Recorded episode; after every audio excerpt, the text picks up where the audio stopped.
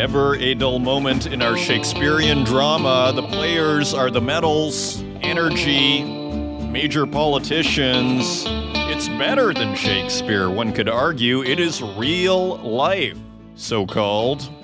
Hello and welcome to our Christmas drama here, our Christmas play of real life. The basics of what our lives are made of the metal on your laptop, the rare earths in your phone, perhaps even in your headphones, one imagines, all that miniaturization of where you're listening to this podcast right now. Hello and welcome to the Northern Miner Podcast. My name is Adrian Pocobelli, bringing it all home.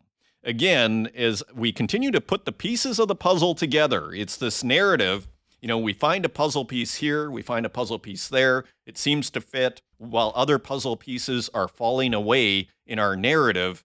It will never be complete will it? And so, if we take a step back, other players in our drama, the Federal Reserve, you know, interpreted as pivoting. I did watch the press conference on a plane flight, and I didn't actually hear the pivot, but all of the analysis afterwards seemed to suggest that indeed something was said. I was by the plane engine, so perhaps I didn't hear it. But all to say, it seems like the Fed has come out and Jerome Powell has said, okay, this is a one off this pandemic and really inflation is coming down and really the, our concern as responsible stewards here being concerned with employment and inflation is to not overdo it. And a lot of people have said credible people like david rosenberg that in fact they have way overdone it. So the fed arguably has pivoted. Now of course a couple of fed governors came out in the following days you know dialing back the narrative telegraphing to the market you know do not get ahead of yourselves Nevertheless, a bit of a risk on feeling in the market. And interestingly, this story from the Fed on inflation really more or less being taken care of, the first hints that it is being taken care of, nobody's talking about hiking, at least not that I heard. Interestingly, as that happens, we see all of these headlines coming out of the Red Sea. I'm sure you've seen many of them where global shipping goes through in order to get to Europe. You know, moves from the Middle East, the Persian Gulf to the Strait of Hormuz, over into the Red Sea, and then through the Suez Canal, run by Egypt, and then into the Mediterranean. And of course, a lot of Chinese shipping, Indian, again, Middle East, energy. And so several shipping companies, as you've likely heard, have canceled their routes through the Red Sea and rerouting them around the Cape of Good Hope on the southern tip of Africa. So, this is a longer journey, one could argue a more expensive journey as well. And British Petroleum, just yesterday, as you may have heard, BP is now no longer going through the Red Sea. And it's quite interesting. I saw over the weekend as these headlines were starting to cross the news wire I was watching YouTube and this new channel showed up in my feed that had been around for a while. And it's, I mean, you got to love it. It was someone who is an expert in the history of shipping, who had actually worked in shipping and who was describing everything that had happened. I mean, you have to love it. What's going on on YouTube over there, where we also host this show, I might add. And the host showed this video of this helicopter that landed, you know, with these Houthi rebels, you know, with GoPro cameras. I mean, very reminiscent of what we were seeing with all the footage in Israel. Of course, not on the same violence scale, but in terms of having these GoPro portable cameras in HD, terrifyingly recording all of this, it looks like a movie. It looks like a video game.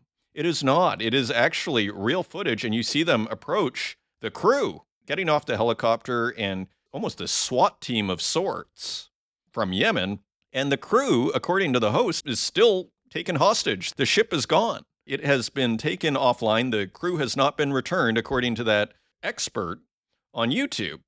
Now, there was another story that this expert was saying, which is there was another ship that was attacked. It was boarded by Houthi rebels, and the crew went to a special place on the ship that basically the hijackers can't get into. It's like a special room the crew then notifies the US Navy. US Navy comes, the hijackers have to get out of there. And so that crew was saved. But I mean, if you're wondering why these major shippers are panicking or basically saying no more, one imagines it's for reasons like this. There's nothing like seeing the footage. And it's very interesting, frankly, from a media perspective. Like, what is going on with this footage?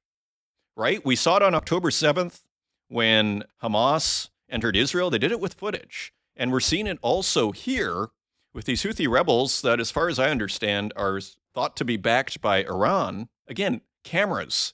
I think it's designed to provoke fear. Like, why else are you doing this other than like when you see that video, like real world video? Again, it, looks like a movie. This helicopter coming on the ship. It's a sunny day. These guys going like a SWAT team, like actors in a film, you know, on this stage here. And, you know, you see them take this poor crew and the video stops. Probably designed to bring terror if I had to put an interpretation on why the video, right? So Fed pivots, inflation is basically done. They're starting to say. Meanwhile, one of the major shipping lanes has been arguably blocked for all intents and purposes. Sure, okay, the US Navy is there. Apparently, there's a bunch of ships coming from Europe, Canada, France, Italy. Everybody is pitching in because obviously it's pretty important for the West, right? This is the shipping of goods and energy. So Right now, they need to clean that up. And we have George McLeod here, fortuitously a geopolitical and mining analyst. You got to love that combination, particularly for this show, who joins us here after more than a year. So I was thrilled to get George McLeod back on, a managing partner at Access Mining, who gives a fascinating perspective on many of the major hotspots around the world from Ukraine which George claims like Europe and US can't get far enough from Ukraine right now. As he described it, they just ran out of the restaurant without paying the bill. They want the Russians to pay the bill for this. Uh, they can't get far enough away from it. Very fascinating, just to whet your appetite on just some interesting perspective here. And again, there's a lot of speculation in what we're doing here, right? We have to triangulate. We have an unfinished puzzle that will never be finished. So all we can do is try and be as sophisticated and frankly as humble as we can in our interpretations here, knowing that we could get this completely wrong. But if we take the most obvious concern here, if I'm the Fed, I go, okay, we just said inflation is coming down and it's looking pretty good in terms of its trajectory. Nevertheless, we have potentially one of the world's most important shipping lanes is in effect blocked for the time being, and it includes the energy that goes from the Middle East to Europe, right? And we have seen oil prices jump. And so that is also an interesting factor here. And of course, you know, I've been around enough Christmases now to know there oftentimes is drama at Christmas. And I haven't even mentioned the volcano there's a volcano in Iceland. It sounds like it is not overly dramatic in terms of the risk. In other words, it's not going to put a big cloud of ash across the entire world and freeze us for 10 years, is what I'm trying to say here. It sounds like it's not as bad, but one never knows. I mean, we really do take for granted at times nature. There could be an asteroid that hits us, there could be a volcano that goes off, and what are you going to do about it? Right? It kind of reminds humanity of its place in this larger ecosystem, which I think a lot of miners understand. You know, having to face the elements, as they say, mining is a difficult business, and it's because nature, it's not as easy as it all sounds, and we are not as all high and mighty as we might think sometimes in the face of these larger, massive forces. So, with that, if you want to find us online, you can find us at northernminer.com. You can find us on Twitter at northernminer. You can find us on Facebook, LinkedIn, and YouTube where we also host these podcasts and wherever podcasts are available, including Spotify, Stitcher, Apple Podcasts, and SoundCloud. And with that, let's turn to the news. And turning to the website, EU sets critical mineral goals but faces struggle to hit them. This is Reuters via mining.com. The European Union has set targets to dig up, recycle, and refine lithium, cobalt, and other metals it needs for its green transition. But a shortage of new money Crippling energy costs and local opposition could put them beyond reach. Crippling energy costs, I mean, we're at WTI $73.58 and Brent crude, which is the international price, which I think Europe uses, is at $79.38. I mean, we're below $80 a barrel and we have crippling energy costs. What are they going to do at $110 a barrel oil? let us continue here. Uh, the bloc will likely need to find ways to trim demand, find substitute materials, and forge partnerships that break China's stranglehold on mineral supplies. The Critical Raw Materials Act, CRMA, due to enter force in early 2024, so weeks away here, says the bloc should mine 10%, recycle 25%, and process 40% of its annual needs of 17 key raw materials by 2030 if I had to interpret this, we're starting to see a friction between working on paper and the reality of the mining industry, which is often quoted as being, quote, a difficult business and not as simple as writing down, let's recycle 25%, process 40%, and mine 10%. But you have to set goals, so maybe still a reasonable thing to ask. Studies forecast recycling will be limited until 2035 to 2040 when metals re enter the market as scrap, researchers from Belgian University KU Leuven concluded in a 2022 report that the period to 2030 will be the most challenging for metal supply, highlighting risks for copper, lithium, nickel, cobalt, and rare earth elements. The CRMA aims to speed up granting of project permits, which for a mine should be within 27 months from a potential 10 to 15 years from now, but other obstacles remain. You know, again, maybe this is an oversimplistic interpretation, but with lithium at $13 a kilogram, I don't know why they don't just buy it off the market. Why mine it? If you can buy it for $13 a kilogram, what is your cost going to be to mine it? So, Eurometaux, Europe's Association for Non-Ferrous Metals, says Europe has potential but needs cheaper energy and EU financing. And again, cheaper energy than $80 on Brent crude? The European Union has loosened state aid rules and plans to spend $3.3 billion to boost battery production, but the sums are dwarfed by the $369 billion of green subsidies in the U.S. Inflation Reduction Act. Industry groups say prioritization of U.S. over EU projects by the likes of Nyrstar in gallium and germanium recovery and Jervois Cobalt in mining and refining highlights the gap. So the U.S. is being prioritized by the likes of Nyrstar in gallium and germanium. Meanwhile, higher EU energy costs have forced widespread idling of electricity intensive metal smelters. EU aluminum production fell 35% in 2022 and has dropped further this year. You know, aluminum production falling 35% in 2022 and further in 2023. I mean, that is remarkable by a third. EU has plans to reform its electricity market, but this will take time to guarantee affordable renewable energy. So, Interesting news out of Europe. Here's the following story Germany's BASF considers building lithium plant in Chile. Bloomberg News via mining.com. German chemicals giant BASF is considering a lithium processing project in Chile as European authorities and manufacturers looking to strengthen ties with key suppliers of battery metals in the energy transition. BASF is exploring the possibility of building a plant to turn lithium from Chilean salt flats into the cathode that goes into electric vehicle batteries according to people with knowledge of the matter. They asked not to be named given the proposal is at an early stage. BASF recently signed a deal with Wealth Minerals Limited that included lithium offtake if the Canadian Explorer obtains production contracts in Chile. Shows how tenuous this whole situation is. So BASF considers building lithium plant in Chile as the EU itself is struggling to produce the metal locally.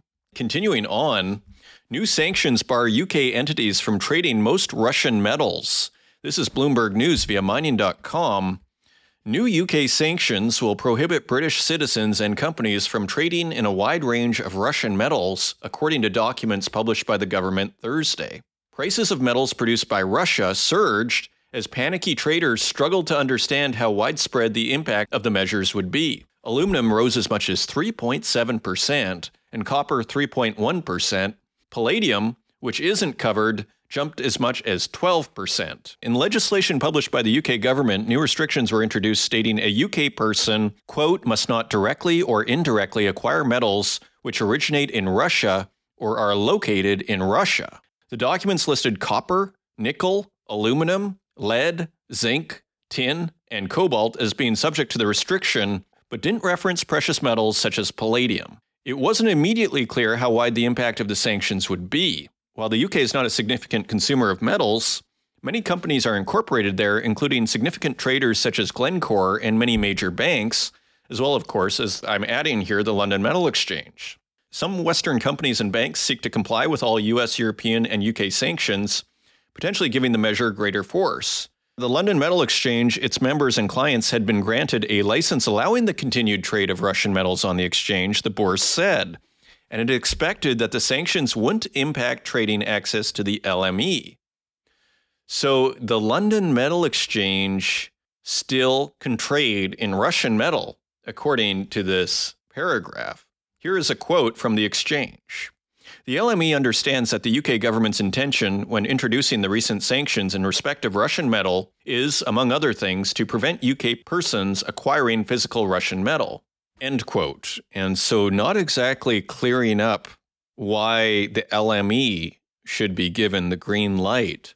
You know, it seems like a toothless sanction, doesn't it? Like, if the LME can still trade metal, I mean, can people buy the Russian metal from the LME. Maybe it says here still the rules potentially may prevent UK persons from withdrawing Russian metal they buy on the bourse. Okay, here we go. Starting December 15th, it said, the bulk of the new rules enter force Friday, the remainder do so December 26th. So, what does the LME then do with this metal if they can't sell it? I guess they can't sell it to UK persons, but they could sell it to the United States, they could sell it to Canada, they could sell it to Europe. Interestingly, representatives for the UK Treasury and Foreign Office didn't immediately respond to a request for comment. So, interesting story there. Continuing on, palladium price surges 12% as UK sanctions target Russian metals. Bloomberg News via mining.com. Palladium headed for its biggest gain since March 2020 as the UK government targeted Russian metals, but not palladium, with new sanctions. The metal that's mainly used in catalytic converters surged as much as 12% on Thursday after the UK published measures that ban British citizens and entities from buying certain Russian metals. While the measures didn't target palladium supplies from Russia, which account for 40% of new mine supply, broader concerns about disruption were enough to propel the metal to the highest since November 7th. Traders with bearish positions covering their bets also fueled its gain. Palladium is still down 38% this year as demand from automakers faltered thanks to destocking and the use of cheaper platinum in its place. Supplies from top miners Russia and South Africa have also not faced the kind of disruption that many investors feared. Continuing on, a huge M&A story here Nippon Steel agrees to buy U.S. Steel for $14.1 billion. This is Bloomberg News via mining.com. Nippon Steel Corp will buy United States Steel for $14 billion to create the world's second largest steel company and the biggest outside of China, with a key role in supplying American manufacturers and automakers. The deal ends months of uncertainty for the future of U.S. Steel, an icon of American industry, which has been considering bids since it rejected an offer from rival Cleveland Cliffs in August. Nippon Steel's all cash offer is significantly higher than the roughly $7.25 billion Cliffs offered at the time, and a whopping 142% premium to U.S. Steel's share price on the last trading day before it announced its strategic review. For Nippon Steel, Japan's biggest steel producer, so this is a Japanese company.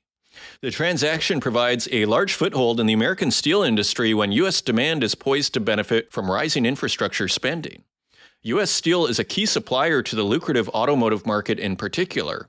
The Japanese company has been seeking growth overseas as it faces a slowdown in demand at home, combined with a weakening yen and surge in competition across Asia. Continuing on, unknown suspects attacked Glencore's railway infrastructure in Colombia. Part of an ongoing narrative that we're seeing here of increasing political volatility in Latin America, which again George McLeod comments on in our feature interview. The railway infrastructure used by Glencore's Cerrejón coal mine in Colombia was attacked with explosives by unknown suspects late on Friday, the company said in a media statement. The incident took place in the Uribia municipality in the northern department of La Guajira, and although no one was injured, it caused damages to the railway line and one of the cars. It also led to a stoppage of coal transport from the mine to the Bolivar port, which are about 150 kilometers apart. And we have a statement from the miner from Glencore. Quote, Cerrejón rejects these types of violent acts that put at risk the safety of our employees, neighboring communities, and the normal functioning of our operation. We are working to enable transportation to the Bolivar port as soon as possible. Continuing on, Australia expands lists of critical minerals key to transition. Bloomberg News via mining.com. Australia expanded its list of critical minerals deemed crucial to its energy transition and national security needs as the country boosts a strategically and economically important sector. The government added fluorine, molybdenum, arsenic, selenium, and tellurium to the list of minerals that it regards as essential to modern technologies, economies, and national security, Minister for Resources Madeleine King said in a statement Saturday. Helium was removed from the list. Interesting. Officials also created a new strategic materials list, which includes copper, nickel, aluminum, phosphorus, tin, and zinc. And again, tin and zinc have performed relatively well this year. And of course, remember Robert Friedland discussing nickel. The metal doesn't exist as far as a lot of the plans for electric vehicle batteries using nickel. Uh, continuing the article here, while these commodities are also key to the energy transition, they're not at risk of supply chain disruption and have well established industries, according to the statement.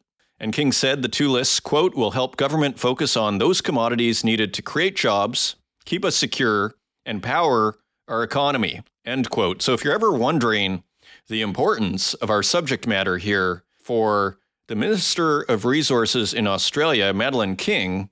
Metals, quote, will help government focus on those commodities needed to create jobs, keep us secure, and power our economy. This is our bread and butter out here on the Northern Miner podcast. So I hope you're enjoying these stories. And just a couple of more headlines here China approves first graphite export permits after rule change. This is Reuters via mining.com. And just a paragraph here China's Commerce Ministry said on Thursday it has approved a number of export permits for graphite, the first since a December 1st change in regulations aimed at protecting national security. Now, what's unfortunate about this article is they also did that with gallium and germanium, but they just released only a trickle, a small fraction of what they were releasing before. So it wouldn't surprise me at all if they did the same thing with graphite say, hey, no, it's open. We're not completely banning it. And then you just export a small 1% of what you were doing before. So there is no word in this article of how much compared to before is being exported. And another headline genetically modified bugs may help the U.S. recover rare earths from e waste. This is a staff writer at mining.com. Researchers at Cornell University discovered that by genetic engineering, the bacterium Vibrio natriegens would be possible to optimize the efficiency of the purification of rare earth elements found in smartphones, computers, electric cars, and wind turbines.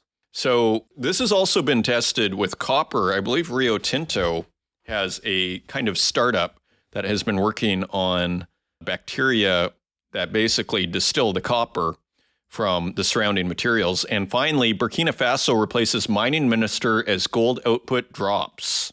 This is interesting. Bloomberg News via mining.com. Burkina Faso's military leader Ibrahim Traore named a new mining and energy minister after security concerns in the West African nation curbed gold production. The shakeup comes two months after the West African nation revised its mining code to enable it to receive more in royalties in boom times. Very interesting. Gold production in the first nine months through September decreased by 4% from a year earlier to 41.9 tons, according to government data. That was after output in one of Africa's biggest producers declined by 13% to 58.2 tons in 2022. At least five mines closed down amid deteriorating security conditions, followed by two coups that year. West African Resources, Endeavour Mining, and IAMGOLD are some of the companies that still operate there. So a bit of a money issue, seemingly, in Burkina Faso. So, those are your news stories. Now, let's take a look at metal prices.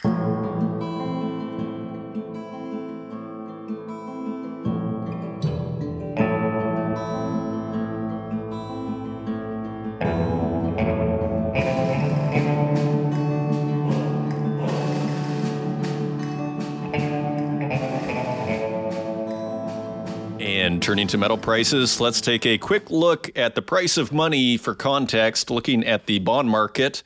And turning to the US 10 year yield, it is at 3.90%. That is significantly lower, 0.32% lower than last week. The UK 10 year gilt is at 3.65%. That is down 0.32%. So a pretty big move there. And look at Italy. The 10 year bond is at 3.64%, down 0.36%. So the Italy 10 year bond and the UK are significantly lower than the US 10 year bond. Again, one wonders if that factors into the Federal Reserve's decision to project out lower rates in order to lower the interest rates on US bonds because they're remarkably high considering the debt. Apparently, there is a big amount about to be rolled over here. Let's turn to precious metals. Gold is trading at $2,059.70 per ounce. That is $63 higher than last week, bouncing back above $2,000 with flair. Silver is at $24.43 per ounce. That is a dollar and 39 cents higher than last week, but still below $25, I might add. Platinum is at $945.53 per ounce. That is $32 higher than last week, and palladium had a big jump at $1,179.69 per ounce. That is $220 higher than last week. So, quite a jump there on the week. Turning to our industrial metals, copper is at $3.85 per pound. That is 7 cents higher than last week. Iron ore is $134.61 per metric ton. That is 45 cents lower, so basically unchanged than last week. Aluminum is 7 cents higher at $1.03 per pound. Lead is 3 cents higher at 93 cents per pound. Nickel is also higher at $7.68 per pound. That is 15 cents higher than last week. Tin is also higher at $11.42 per pound. That is 28 cents higher than last week. And cobalt is down at $13.22 per pound. That is a dollar and 38 cents lower. Lithium continues to drop, if you can believe it. It is down 6 cents at $13.67 per kilogram. Uranium is a dollar higher at $82.30 per pound, and zinc is 6 cents higher at a dollar and 15 cents per pound.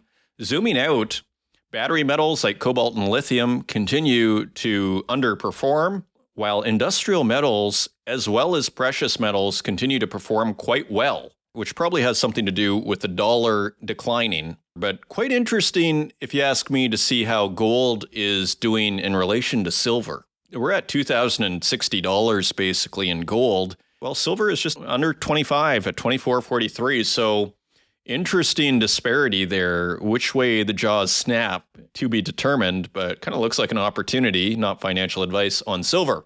And those are your metal prices. Coming up, I'm very pleased to welcome Access Mining managing partner George McLeod for an extensive around the world discussion on geopolitics and mining. It is a very interesting, insightful perspective on the Ukraine war, on the Red Sea, on Latin America, China, the gold price, and more. So, a banquet of ideas here for those that love world politics and natural resources, the big game, the grand chessboard, as they say. I hope you enjoy it, and I will see you on the other side.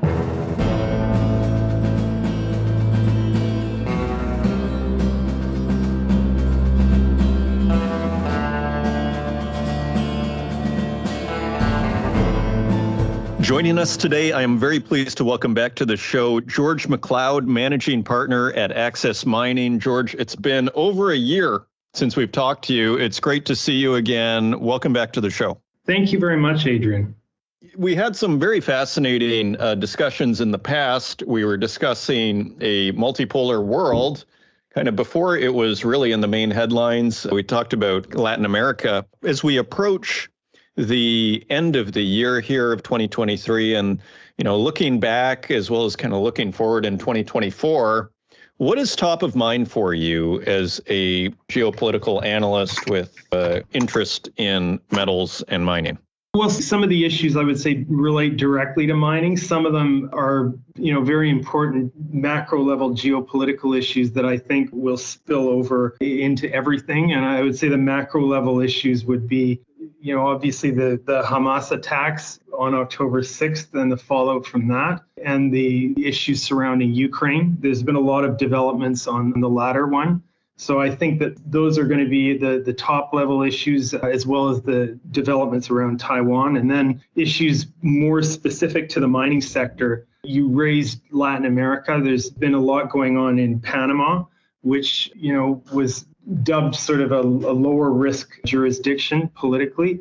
And, you know, I would say going into 2024, it's going to be very interesting how gold continues to develop going into the new year. Indeed. Gold, I've been describing it here as kind of the potentially, speculatively, the general leading the charge as far as the metals. It seems to be showing a lot of strength while, you know, copper remains below $4 you know, lithium has been falling through the floor. Last I looked was at $13 a kilogram, falling from 60 when I first started looking at it six months ago. So let's start with gold, and then we'll move to some of the other topics that you're mentioning because I think they they do matter to us in terms of like the supply chain, what we're seeing in the Red Sea, say if we talk about Israel. But let's start with gold here, since this is a metals and mining podcast. What is your sense of the gold market right now? We've just broke above $2,000. As I like to say, it seems comfortable above there. Is that your sense as well? Yeah, I mean it's it's been interesting watching it over the past 3 years because it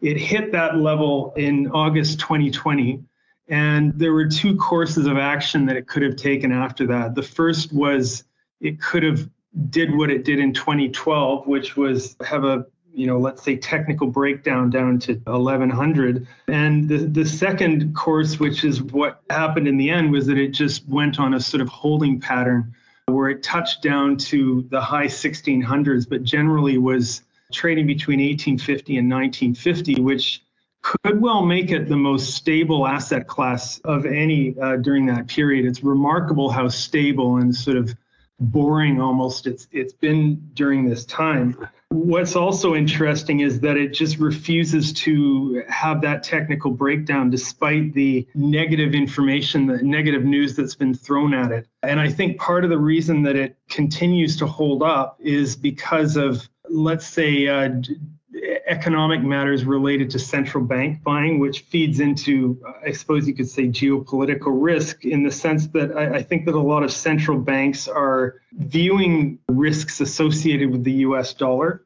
and they are slowly and quietly accumulating gold as a hedge against future dollar instability. I think it stands to reason that they wouldn't want to be particularly vocal about that because uh, you know if you're on the buy side, you obviously it isn't in your interest to have prices appreciate substantially, but also because you know I, I think that it's not in anyone's interest to cast doubt on the viability of the U.S. dollar.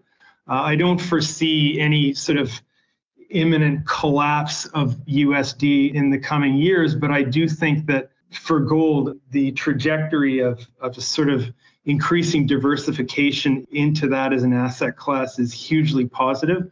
And I think that with a lot of these negative factors removed from, from the gold price, and particularly with the Federal Reserve's backtracking uh, last Wednesday, I think that it could uh, surprise on the upside going into 2024. One of the interesting aspects of that gold stability, as you, I think, really accurately describe it, is you know, some people described the the strength of gold while the US dollar was also showing strength as kind of masking what was happening with gold, all this buying in the sense it was basically staying in a certain sort of, you know, let's call it between 1800 and $2000 for a, a year or two as we had a big jump in the dollar and it now seems that if the dollar comes down, that camouflage, so to speak, of the dollar maybe is about to disappear. Yeah, absolutely. And I think uh, one thing that that maybe is missing from the uh, the narrative around gold, particularly in the gold, let's call it the gold bug community, is there tends to be a narrative around gold being this pillar of stability that's sheltered from the speculative excesses of other asset classes. I mean, I would argue the, the opposite. I think that gold is is absolutely as susceptible to speculative uh, energies as any other asset class. And and if speculative money starts getting into the gold market in any uh, meaningful form in the coming years, which it could well do, that that would be um, a game changer for gold. And I think we could see you know an, an end to this what we are discussing earlier of, of gold trading within these very stable bands and it could as i say surprise to the upside Indeed. So, as you were saying, then it sounds like you know, it, to put it the, loosely, it sounds like the global south maybe is hedging a little bit by buying gold and maybe diversifying a little bit from the dollar. One of the issues with that is that I think central bankers and governments saw what the US did after the Russia war with respect to the Russian bank reserves. And I think that was viewed as a as a as a risk for any country that may at some point fall out of favor with the United States. So I, I think that countries are are looking at that as an example and they're trying to cast their net a little bit wider to hedge against any type of negative relations that might develop with the United States, which feeds back into what you were mentioning with respect to the PRC's gold buying. Singapore is also a big gold buyer. They're also the elite in Singapore is quite split down the middle between being, uh, you know, pro PRC and pro Western. And I think that they're taking a very pragmatic step of increasing their gold reserves for that reason. You know, just adding on to this fuel in the fire, I assume you were seeing that story in Europe, how they're trying to think about ways of taking the interest on the Russian, you know, the seized assets that were gaining interest to uh, contribute, you know, to give it to Ukraine. And it seems like Cam Curry, who is a gold analyst who was on the show a couple of weeks ago, he likes to describe there being three reserve currencies the dollar, the euro, and gold. And if Europe now is starting to basically play games with the interest on Russia's seized assets, one would assume that that would also potentially to your point about the seized Russian assets and being a problem for the dollar, that that could also add fuel to the fire. Absolutely. And, you know, in a, in a unipolar world, the US dollar is in a much stronger position because there's there's no alternative. But in a multipolar world, as we're increasingly living in, gold just makes sense because, you know, as the the adage that the US dollar is the cleanest shirt in the hamper. But gold uh, obviously doesn't have counterparty risk, it doesn't have inflationary risk. And so I, I think that, you know, as I mentioned, I don't think that uh, we're going to see any, you know, massive flight from the dollar. I don't really expect much from this BRICS currency. But I do think that um, countries are, are moving away from a, a purely sort of euro and, and dollar based reserve system to something that involves gold. And in a, and in a market that's fairly thin as gold is, that could have huge upside potential. Okay, excellent. Now, you mentioned Russia there earlier, and you mentioned a few different regions. So maybe we could turn to that now. With Russia, I remember you telling me when we first talked that you actually had heard rumblings about a Ukraine war months before it ever took place. And so now, as things seem to be, I'd say at best, hitting a stalemate, if not worse, for the Ukrainians, how are you seeing that conflict between Russia and Ukraine, and where's this going from your perspective? Yeah, I mean, I, I heard about it 18 months before the war started. And uh, so you know, it didn't come as a surprise to to the West in terms of what's happening right now and going forward. Basically, the West and the United States, Europe in particular, are trying to get as far away from this as possible. The overall aim of supplying Ukraine with funding and weapons was to make the Russian uh, invasion as expensive in terms of you know financially, militarily, uh, as possible be, before being completed. The goal was never to, you know, destroy Russia or even to prevent the um, invasion entirely. Although if that had happened, it would have been greeted favorably. That was never really seen as realistic. The goal was, as I say, to make it a very costly endeavor and and to uh, disincentivize any future action by Russia. Now the big issue is going to be the reconstruction cost, And uh, Europe and the United States don't want to be handed an invoice. It's going to be extremely expensive. The World Bank projected the reconstruction cost to be around 500 billion, which could be on the low end. At the last meeting in London, the Americans, I think, pledged 5 billion and the and the Europeans 30, so they're not even coming close. And so the challenge right now for them is, as I say, to get as far away from this as as humanly possible, so that the Russians are left with the with the tab. You know, they're running out of the restaurant and leaving the Russians to pay the bill. So, you know, along those lines, I, I wouldn't be surprised if some kind of a settlement is made in 2024. I don't know exactly how what form that would take. You know, the issues right now related to Congress and Hungary um, you know, blocking future payments to Ukraine, I think it serves the interests of both these countries to have those blocked. And then alongside that, with the reconstruction cost, another factor that's causing them to want to push away from this issue relates to uh, weapons smuggling. Ukraine going into this war, prior to the war, had a serious corruption problem. And obviously, in the fog of war, that you know worsens and I've heard stories of, you know, crates of NATO weapons being sold unopened, turning up in Pakistan, turning up in the Middle East. There's even apparently some turning up in Mexico with the drug cartels. And I think that it's getting out of hand. And I think the Western powers would rather see a, you know, a single authority in charge of the show, you know, regulating this this sort of thing. And then a final issue is is there seem to be increasing corruption scandals within the Zelensky administration. And I heard that there are some murmurs amongst the European capitals on, you know, what to do with this guy. Now, perhaps that will mean he, you know, takes a holiday to to Cyprus and goes into retirement. I don't know exactly what's going to happen with that, but I would say those three factors are coming together to cause the West to disengage from from the Ukraine issue. You know, I've said all along that uh, the the rumors initially of this turning into World War III were uh, absolutely unfounded, and I, I think that's playing out now as well.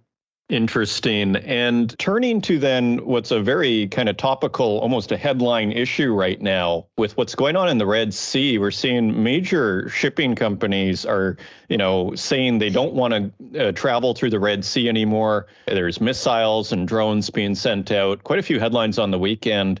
Uh, what is your sense of what's going on with these attacks coming out of Yemen?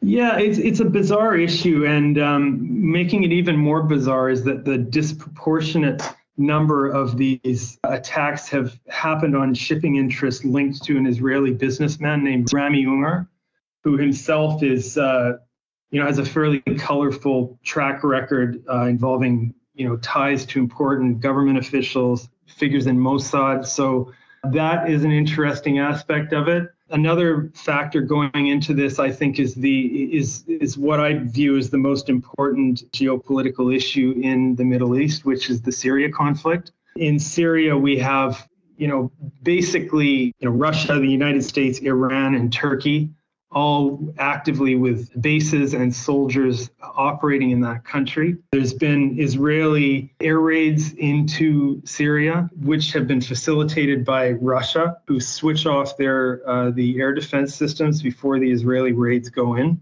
And what it looks like with that is that basically the Israelis are in a way supporting the Russians and the Syrian government in preventing the establishment of a, let's call it a parallel Shiite structures within Syria that would challenge the Syrian state. And so, my point being that this issue with Yemen, of course, the Houthis being a Shiite uh, movement, it seems to me that that would have a link back to Syria. And I think that a lot of the you know issues in the Middle East actually would link back to Syria. We have you know all of the players as i as i say including hamas is active there. They made an agreement with the uh, syrian government in uh, 2018 hezbollah is active there as i say. So I, I think that you know as to whether how far this will go with with regard to the attacks on shipping this will come down to you know talks behind closed doors between the between the powers between Iran and Israel who have um, a fairly I would say strong communication links through through Russia and as to whether they can sit down and hammer out some kind of an understanding. Fascinating. I mean, this is a pretty important shipping lane for global shipping and energy. Like, what are the implications of like something like the Red Sea becoming untraversable? You know, we have a headline here just on CNBC right now. Oil major BP becomes latest to pause Red Sea shipments. Yeah. It sounds pretty urgent and important. So, what are the implications from your perspective on like? I, I imagine it's just very disruptive, right? just, it's very it, disruptive, and it could it, it could get worse before it gets better. On the positive side, it, it does relate to a group that's not, let's say, it's not rogue, it's not, you know, a ragtag pirates. Let's say it's a group that has a structure and it has a it has backing. And the reasons for it happening are, as I say, they're fairly easy to pinpoint from the perspective of the re- relevant powers. This is, I think, the, the type of thing that we're going to see more and more in this multipolar world is is small flare-ups in different parts of the world, which are examples of the, you know, the new superpowers prodding each other. As to a solution of this Red Sea issue, it will come down to the Iranians and the Israelis sitting down and, and uh, coming to some sort of a resolution. As far as Egypt is concerned, I mean, it seems to have one foot in the BRICS and one foot still in, you know, friendly and allies with the United States. What is your sense of Egypt right now? I mean, they also just put that I don't know if you saw that UN resolution. It seemed to fly under the radar a little bit with Mauritania against Israel's actions in Gaza. What's your sense of Egypt right now? Egypt is extremely bad economically. And I think that uh, Israel and the United States attempted to use that to their advantage following the, the attacks on October 6th. Egypt wasn't interested in, you know, getting any more heavily involved in the Gaza issue. Their economic problems don't seem to be getting any better, and uh, I think that the trajectory for that country is how do we stay as far away from this conflict and this issue as possible? And and I think that most of their attention right now is is uh, directed inwards towards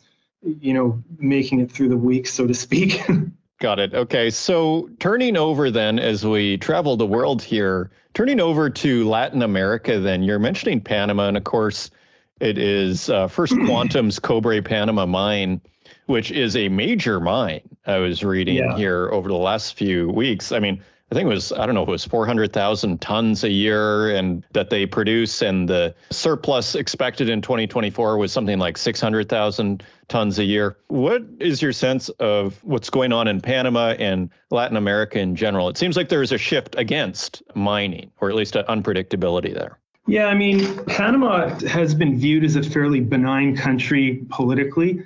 And uh, it's ironic that, you know, neighboring Nicaragua, which is run by a very left uh, left-wing government under the Sandinistas has been very stable for mining, whilst Panama, which, as I say, is is viewed as being much more benign, has turned into a problem spot.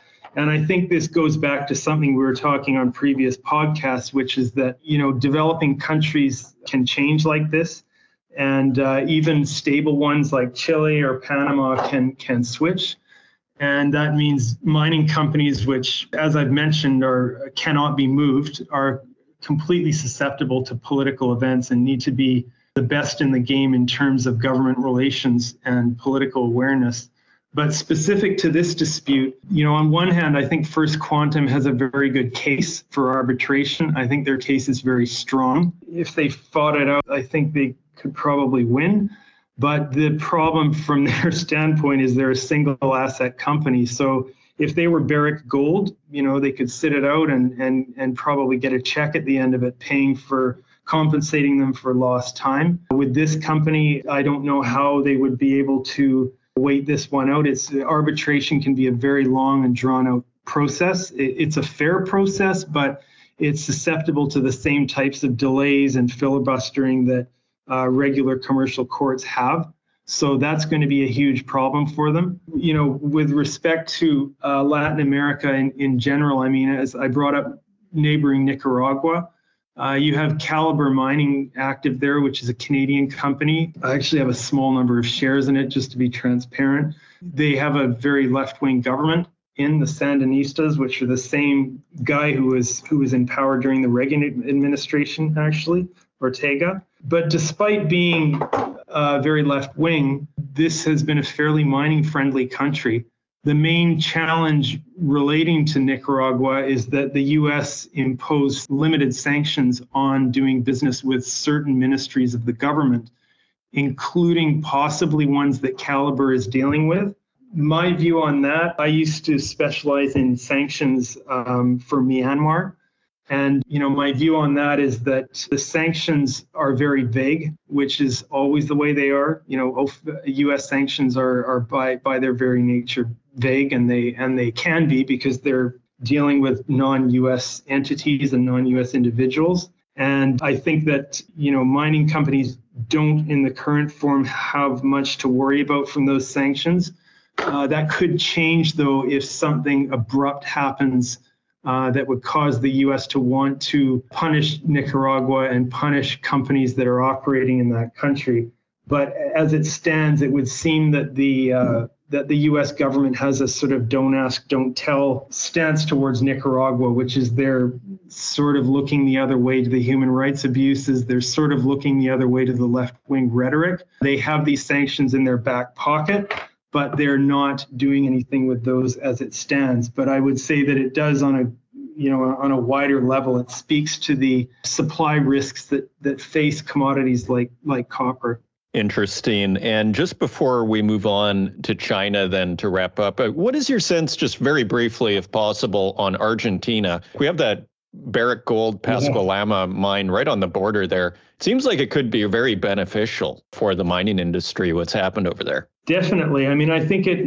You know, I, I mean, I said it when when he uh, when he got in that you know basically this he, they're not going to be able to to deliver on the promises in terms of dollarizing the economy that would effectively turn all of their uh, all of the Argentine pesos into into debt that they would have to repay. There are a lot of other sort of um, overly ambitious promises that were made during the election, but there are some things I think that that the new administration will do that will be hugely beneficial to mining, cutting spending and also cutting red tape for the private sector. This is going to potentially really be a game changer for Argentina. I mean, it's uh, Argentina has huge potential, more than possibly you know 99% of the of the countries in the world. And any types of efforts by the new administration to you know move away from this knee jerk over regulation controlling the currency controlling the current accounts micromanagement is going to be hugely beneficial so I have high hopes for Argentina, uh, despite the comic book sort of character of, of the new president. I, I do think that for mining companies, this could be a, a, a hugely beneficial uh, development there. Okay, excellent. And as we wrap up here, then talk to us a little bit about China. I mean, it seems like they have a stranglehold on the battery supply chain, you know, graphite. We hear from, you know, different articles and even people we have on this program. I think synthetic graphite, it's something like 99% is refined in China significant amount of the natural graphite and you look at the rare earths and and in a sense on and on you can go even things i think like nickel it's some if i if memory serves it's something like 60% so how are you seeing the kind of the role of China today and what is happening geopolitically within that context? Well, they've attempted to muscle flex uh, with respect to rare earths and lithium but it's not a particularly good game to play. And that's because rare earths aren't actually rare, they're very common. The shortage is more in processing capacity, which I think Western or, or, or Western aligned countries would be able to develop fairly quickly if that became a problem. Uh, lithium, even more so. I mean, lithium is practically everywhere, you know, hence the sharp declines in the price uh, from $60 to about 15 currently. So I don't think that China has a, a, has a real card to play on that. You know, the main thing related to China is I, I think that what we've seen after the October 6th attacks is very, very interesting with respect to Sino American relations. When that attack happened, one of the first things that the US and China did was they met and they uh, established some parameters for communication and protocols relating to the South China Sea and Taiwan. And that was interesting because it demonstrates that the two countries don't have a desire to, you know, go to war and they don't have a desire to really allow this dispute to get out of proportion. It shows that the attitude of both of the sides is to sort of tone things down and that you know if it weren't if that weren't the case then the then the attacks in in Israel would have been would have been an opportunity to do the opposite. So I think that you know those countries we, we can expect to see a, a sort of a less saber rattling over the Taiwan issue in the coming year. Now that's much different than it being solved. It will continue to be to be an issue, but for 2024, I think that they've laid down a, a groundwork for a more sort of benign uh, conduct over both the Sun, South China Sea and Taiwan. So I don't think that we can expect to see the PRC doing any muscle flexing in terms of uh, trade with, with what you said. And just as a final question, then, uh, what are you looking at as you look forward into 2024? like, what is on your radar as we look forward? Well, you know, looking forward, I think that issue in the Gaza Strip is going to, you know, there was talk initially that, that it would be a regional war. I mean, I, I said from the beginning there's no chance of that happening. We can see the evidence of that, if nothing else, in the oil price. Right after the tax, the U.S. actually started looking the other way to oil exports from Iran, which is the opposite of what would happen if they were, you know, going to take some sort of action against Iran. So I think that that will probably uh, stabilize to some extent. I don't think anything is going to happen in terms of, uh, you know, direct confrontation between Israel and Iran or the United States and Iran. So I think with that respect, it's going to be benign. Uh, the main issue, as I said, is probably going to come down to Ukraine and how how that pans out in terms of a settlement. You know, it's going to be messy, but I think it's it's basically going to end with some kind of a, an arrangement uh, favoring the Russian side. And then, you know, I would also keep my eye on on Japan. There's unusual things happening there economically, and it will be anyone's guess as to how that country navigates the uh, you know economic issues that it's facing in the coming year. Okay, excellent. And I know I said that was the final question, but I do have one final final question. How do you see commodities in the coming year? Are you bullish? Are you neutral, bearish? Seems like we have a wide array of possibilities that could happen with the metals here in particular. Do you have any thoughts there? Um, I mean, I'm I'm moderately bullish because I think that first of all, I, I, the recent backtracking from the Federal Reserve just tells us that the the bias from the Fed is towards looser monetary policy, which puts to rest this idea of higher for longer. So if they, you know, if they do loosen up, um, maybe that's because they see some kind of a crisis on the horizon, or I don't know. But that that will be good for commodities. Another thing is that China is announcing a large stimulus package. They went through a, let's call it a self induced property crisis over the past year. And they're now moving into a very stimulative uh, approach towards infrastructure and technology and other areas of the economy, which will be uh, positive for commodities. And then, as well, if if we get to the level where Ukraine is under reconstruction, then that will obviously be hugely positive for commodities. So I think I, I think tepidly positive is my outlook.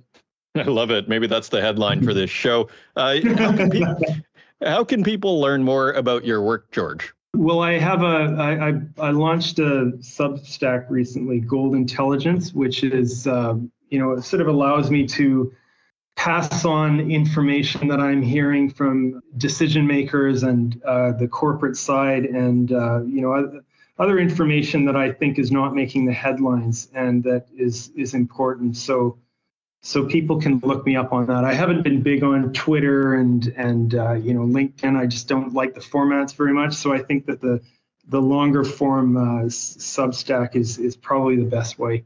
It sounds fascinating, and I'll be sure to check that out. George McLeod, managing partner at Access Mining, thank you for joining us on the Northern Miner podcast and have a happy holiday. Thank you so much.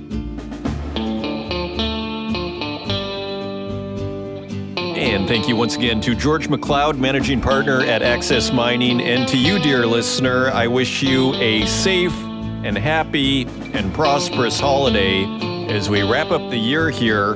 We will continue through the holiday season as usual. And again, I really hope you've enjoyed this year's programming. We have one more to go before starting 2024. If you want to help out the podcast, please leave us a review in the Apple Podcast directory, share it with your friends, and until next time, have a Merry Christmas and a Happy Holiday to you and all your loved ones and everybody out there listening right now. Take care.